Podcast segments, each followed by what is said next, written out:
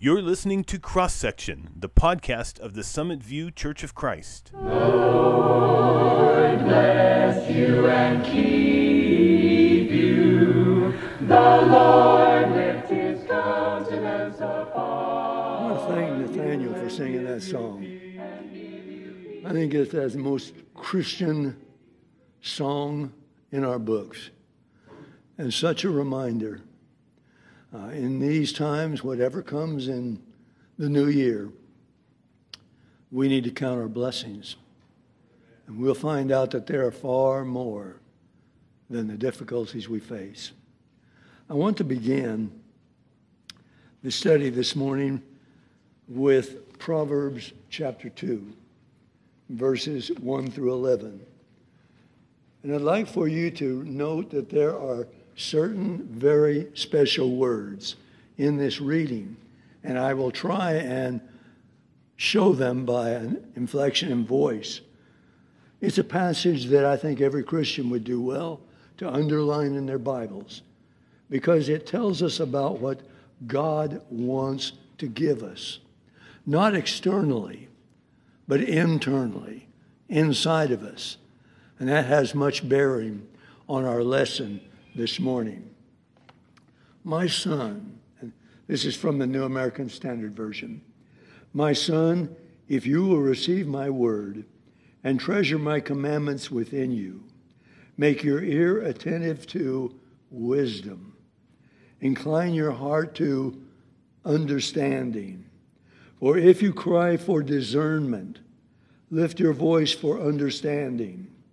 If you seek her as silver, and search for her as for hidden treasure, then you will discern the fear of the Lord and discover the knowledge of God.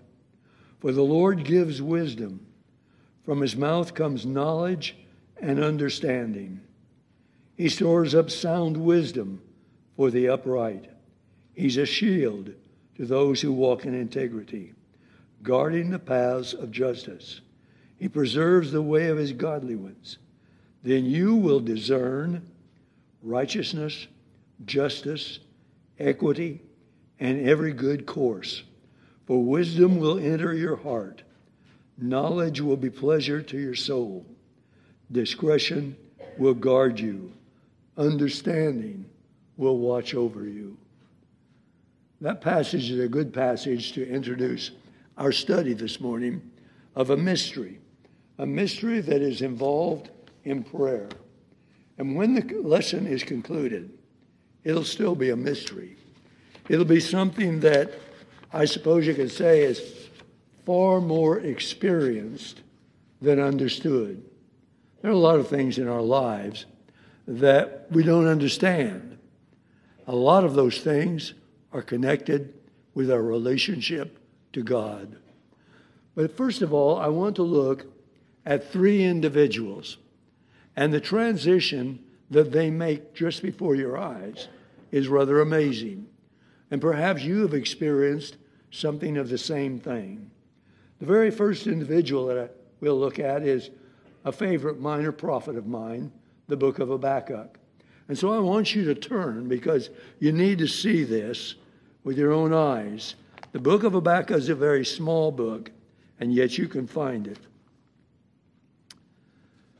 there is a change in Habakkuk that is hard to understand. And it's a part of the mystery that we're going to be studying this morning. And so listen to what I read the first about four verses from verse 2 through verse 4. Think of yourself in relationship to what Habakkuk says. How long, O Lord, will, you call, will we call for help? And you will not hear. I cry to you of violence, yet you do not save. Why do you make me see iniquity and cause me to look on wickedness? Yes, destruction and violence are before me. Strife exists, contention arise. Therefore, the law is ignored. Justice is never upheld. The wicked surround the righteous. Therefore, justice comes out perverted. Ever feel like a Habakkuk? As you look around and the things that go on, we hope that this new year will be a better year. And yet, turn to chapter 3 of Habakkuk. And come with me to verse 16. I heard, and my inward parts trembled. At the sound, my lips quivered. Decay entered my bones. In my place, I tremble, because I must wait quietly for the day of distress, for the people to arise who will invade us. Though the fig tree should not blossom, there be no fruit on the vine, though the yield of the olive should fail, and the fields produce no food, though the flock should be cut off from the fold, there be no cattle in the stall, yet I will exalt in the Lord. I will rejoice in the God of my salvation. The Lord God is my strength. He has made my feet like a deer's feet and makes me walk on high places. When you compare those two readings, it's hard to imagine what's happened to Habakkuk. He says in verse 16, I must wait for the invaders to come. This will be the Babylonians. And in everything that Habakkuk can do, they're still coming. Now, the secret between these two passages is prayer. And the question in our study is how did his prayer, which, by the way, is a lot of an argument with God about God's decisions, how does it bring a Habakkuk to this peace of mind, this no matter what happens, I'm going to be with you. You're going to be my God when just a few chapters before, he's ready to give up on God. Have you ever heard someone say, or perhaps you said it yourself, I prayed and prayed and prayed, and nothing happens. I don't know whether I can believe in God or not. Scary. And yet, Habakkuk, in three chapters later, has this great courage, this walk of faith, if you please. It's an amazing thing. Perhaps he can experience it more than he can understand it. And the second individual is Jesus himself. Turn over to the 26th chapter of Matthew and come with me to the Garden of Gethsemane. I want to read verse 36 through 39. They've come to the garden, it's nighttime. They're outside the walls of Jerusalem. And Jesus says this Then Jesus came with them to a place called Gethsemane. And he said to his disciples, Sit here while I go over there and pray. And he took with him Peter and the two sons of Zebedee and began to be, watch it now, grieved and distressed. And he said to them, My soul is deeply grieved to the point of death. Remain here and keep watch with me. And he went away, little way beyond them, and he fell on his face and prayed, saying, My Father, if it is possible, let this cup pass from me. Nevertheless, not my will be done. Now, can anybody read that passage and not realize Jesus is hurting. He is in anguish. You can say that this is his human side. It doesn't make the pain any less. And when he finally comes down to a point and say, Nevertheless, my will, but thine be done, that must have been a hard thing to say. He knew what awaited him. And yet, here is prayer. But then drop down to verse 45 and 46. Then he came to the disciples and said to them, Are you still sleeping and resting? Behold, the hour is at hand. The Son of Man is being betrayed into the hands of sinner. Now watch verse 46. Get up let us be going. Behold, the one who betrays me is at hand. Do you see any contradiction between the first reading and Jesus saying, Get up, we've got to go, we've got to face this? I do. Something has happened. And the only thing that you can find in this reading between the two is that Jesus prayed. And the words are not there that tell us exactly how the mystery came to be, but it is a mystery, better felt than told or understood. Jesus is grieved in his heart, grieved in his mind. More than anybody, he knows what is going to await him just outside the garden walls. And when you come to verse 46, get up, let's go. It was not his disciples that gave him the courage. He found them asleep three times and chastised them and said, Couldn't you wait with me just a little while? Something gave Jesus strength. If you go on in this reading, you'll have Jesus before Pilate. And Pilate tells him that he has the power to release him. And Jesus said, You have no power but from your God. And Pilate is amazed at the strength that Jesus shows in all of this.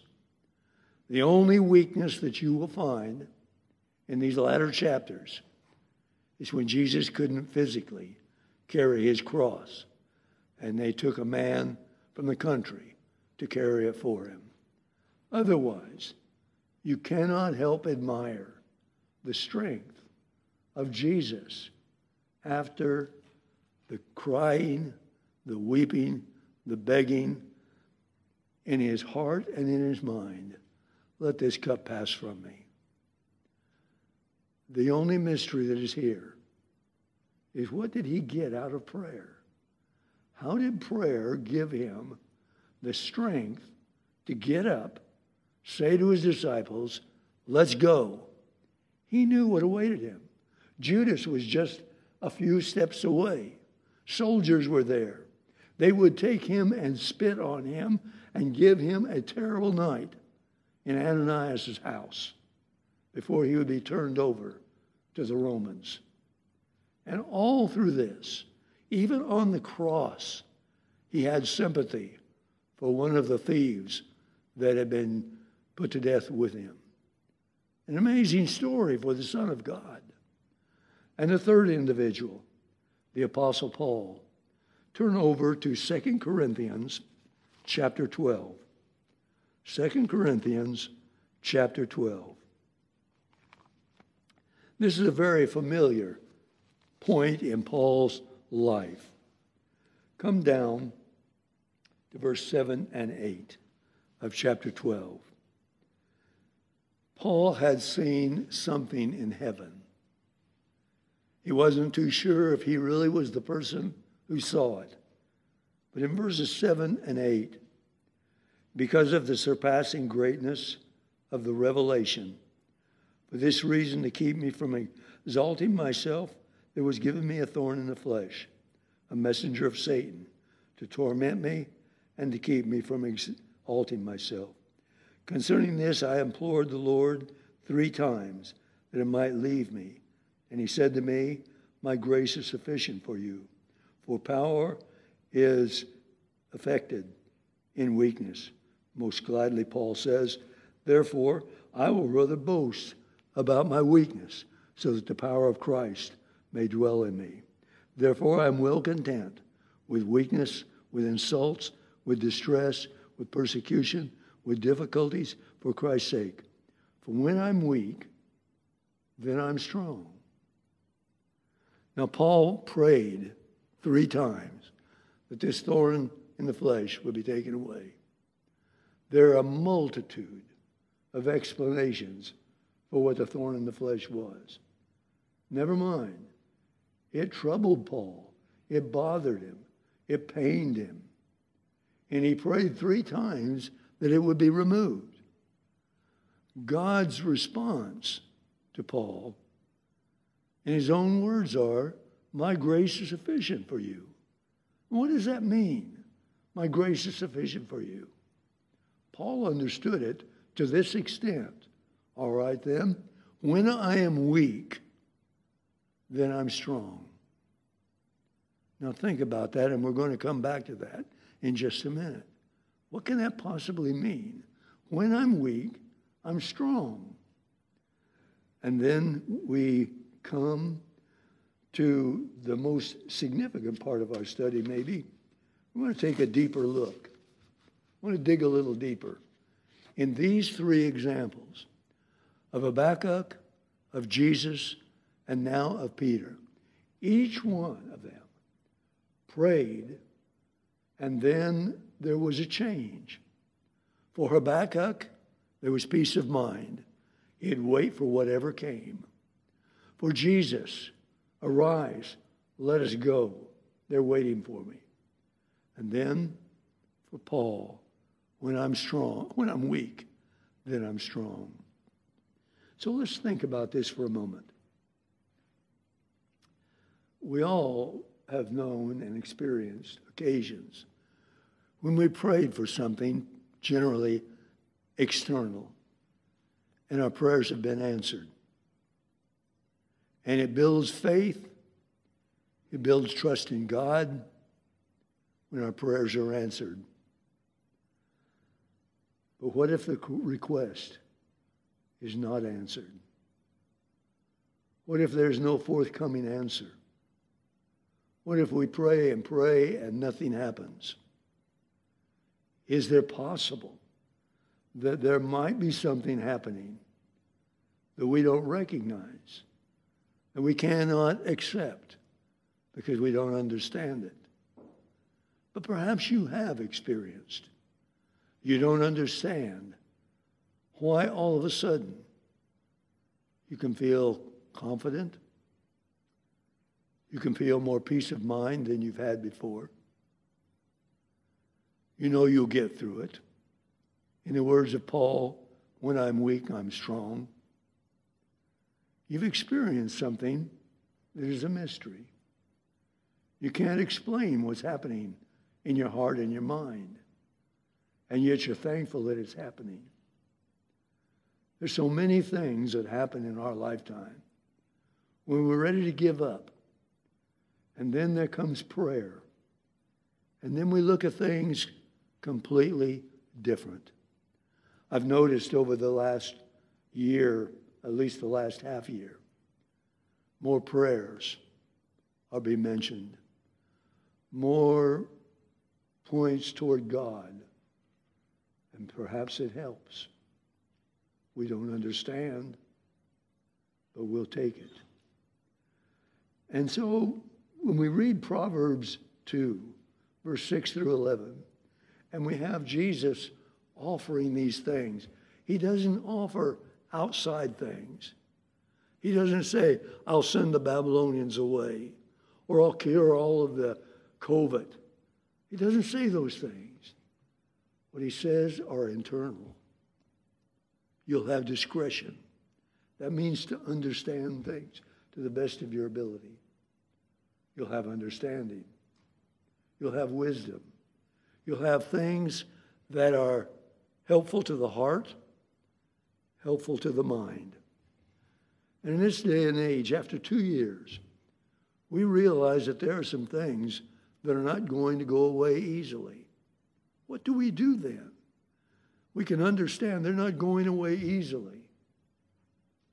But are there times in our lives when prayer is involved and we come away feeling better, feeling stronger? I hope so. We don't have to understand everything to be thankful for what happens to us. When I was preaching full time, I experienced something that uh, I know Kevin probably has. When the last minute comes, you just feel so unprepared. You're prepared, but you feel unprepared. And that brings a little fear. And then you start. And you're amazed. You think of things you've never thought before, of passages you have not visited for a long time. You're thankful for it. And then you, each of you, perhaps you've been through that. Something has brought you up from the depths. And all of a sudden, you have a better eye for things. If I were you, I would look back. Perhaps there was prayer between the down and the up. And we ought to appreciate it. We may not understand it, but it's there because God wants it to be there. There is in Romans chapter 8, verse 26 and 27, something that we're also familiar with. And yet, it just underscores the fact that there is this business between being low and being high, prayer in the middle. And we wonder, what did we say? Did we say just the right words? Consider this Romans chapter 8. In the same way, the Spirit also helps our weakness. We do not know how to pray as we should, but the Spirit Himself intercedes for us with groanings too deep for words. He searches the hearts, knowing what the mind of the Spirit is, because He intercedes for the saints according to the will of God. Can you understand that? But I'll accept it. If the Holy Spirit wants to help my prayers in ways I can't comprehend, more power to Him. God wants to understand our minds and our hearts. He wants to understand what we need. And what we need is internal strength. But then there is the Apostle Paul. And the Apostle Paul made his statement when I'm weak, I'm strong. How can that be? The thorn was still there. Everything from bad eyesight to uh, some disease he caught in the tropics. No one knows. But Paul says is a thorn in the flesh. What does he mean when he says, I'm weak? That seems like there's something physically that he's having to deal with. Now, how in the world can someone weak be strong? How can someone who is extremely sick be strong? We say to some individuals that we have been with on occasion, you may be sick, but you're too strong to let this get you down. And they do come out of it. There's something secret between us and our prayers and our gods. The Apostle Paul came the closest to explaining all this when he wrote to the Philippians. And this would be sometime after he wrote to the Corinthians about his thorn in the flesh, about being weak and being strong at the same time. Turn over to the very familiar passage to Philippians chapter 4. And I want to start at verse 6. Well, let's go back to verse 4. Rejoice in the Lord always. Again, I will say, rejoice. Let your gentle spirit be known to all men. The Lord is near. Be anxious for nothing, but in everything by prayer and supplication with thanksgiving. Let your requests be known to God. Now, watch verse 7. And the peace of God, which surpasses all comprehension, will guard your heart and your mind in Christ Jesus. Now, right in the middle of verse 7 is a big long word comprehension. What does it mean to comprehend? It means to understand. Paul says this surpasses comprehension. In other words, you're not going to understand this. This is beyond you. This is beyond comprehension. Now go back to the verse 7, the very first. And the peace of God. Does it list there all the things that are going to be taken away? No. There's one thing that is going to be given because you have told God about your prayers and supplications, the things you're anxious for. But those things may still be there.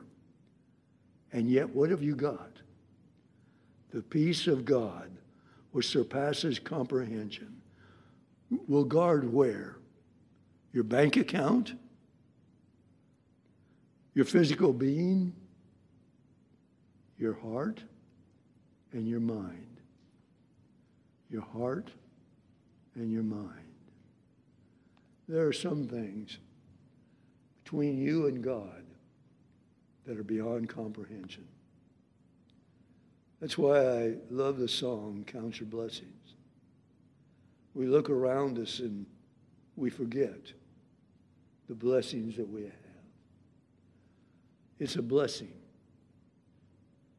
that we have gathered together this morning with one desire to be together and to worship our God together. And maybe you learn something about our relationship between Him and us. I'm fascinated with the change in Habakkuk. When there was arguments that he had, no, God, you can't do it that way. And God's response was, the just shall live, live by faith. And I'm going to add, not by understanding. We have a year before us. And whether that year is good or gives us more challenges than we know, we need what Habakkuk discovered, what Jesus took advantage of, what the Apostle Paul wrote to the Philippians. I would encourage each of you to, in your Bibles, underline Proverbs chapter 2, verse 1 through 11. In some way, mark heavy those words wisdom, understanding, discretion will guard your hearts. And then do the same with Philippians chapter 4, verse 7 and 8 or pardon me, verse 6 and 7, so that you can turn to them. Because there are going to be times in the coming year when you will need something positive. And these are the most positive passages that I can imagine. It's a great thing to know that there are mysteries in our lives. We don't need to know everything that's going on. Some things are we're just as well off not to know. Maybe this is one of those things that God can do something in our hearts and our minds that we can't understand, but we can experience. We can experience. We have to have our eyes wide open to watch very clearly, to see the blessings that God gives to us in spite of all. And just so, we pray that God will know that we want his help. We don't explain to God what he needs to do. He already knows that. He's already decided that. But God just needs to know that we humbly turn to him in prayer. And the mystery that is still there is how our minds and our hearts can find peace. If you're here this morning and you're a Christian that is trying to be what you ought to be, count your blessings and consider, consider that prayer just might bring you out of the down times into the high times. May not understand it, but experience it. That's how this year, this new year, 2022, will be a better year for us. If you're here and there's some way that our prayers can help you, they'll be there. And yet, the transition that comes through prayer, again, we may not understand, but we can experience. If you're here and there's some way we can be helpful, let it be known while we stand and while we sing.